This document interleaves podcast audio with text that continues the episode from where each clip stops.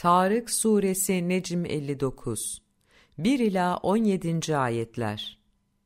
Bilginler ve Tarık delip geçen Kur'an ayetleri grubu tanıktır ki kesinlikle her benliğini tamamlamış varlığın üzerinde bir takım koruyucular vardır. Onun için insan neden oluşturulmuş olduğuna bir baksın. Omurgayla göğüs kemikleri arasından çıkan atıcı bir sudan östrojen ve testosterondan başlanarak oluşturuldu. Şüphe yok ki o yaratıcı bütün sırların meydana çıkarıldığı gün onun geri döndürülmesine güç yetirendir.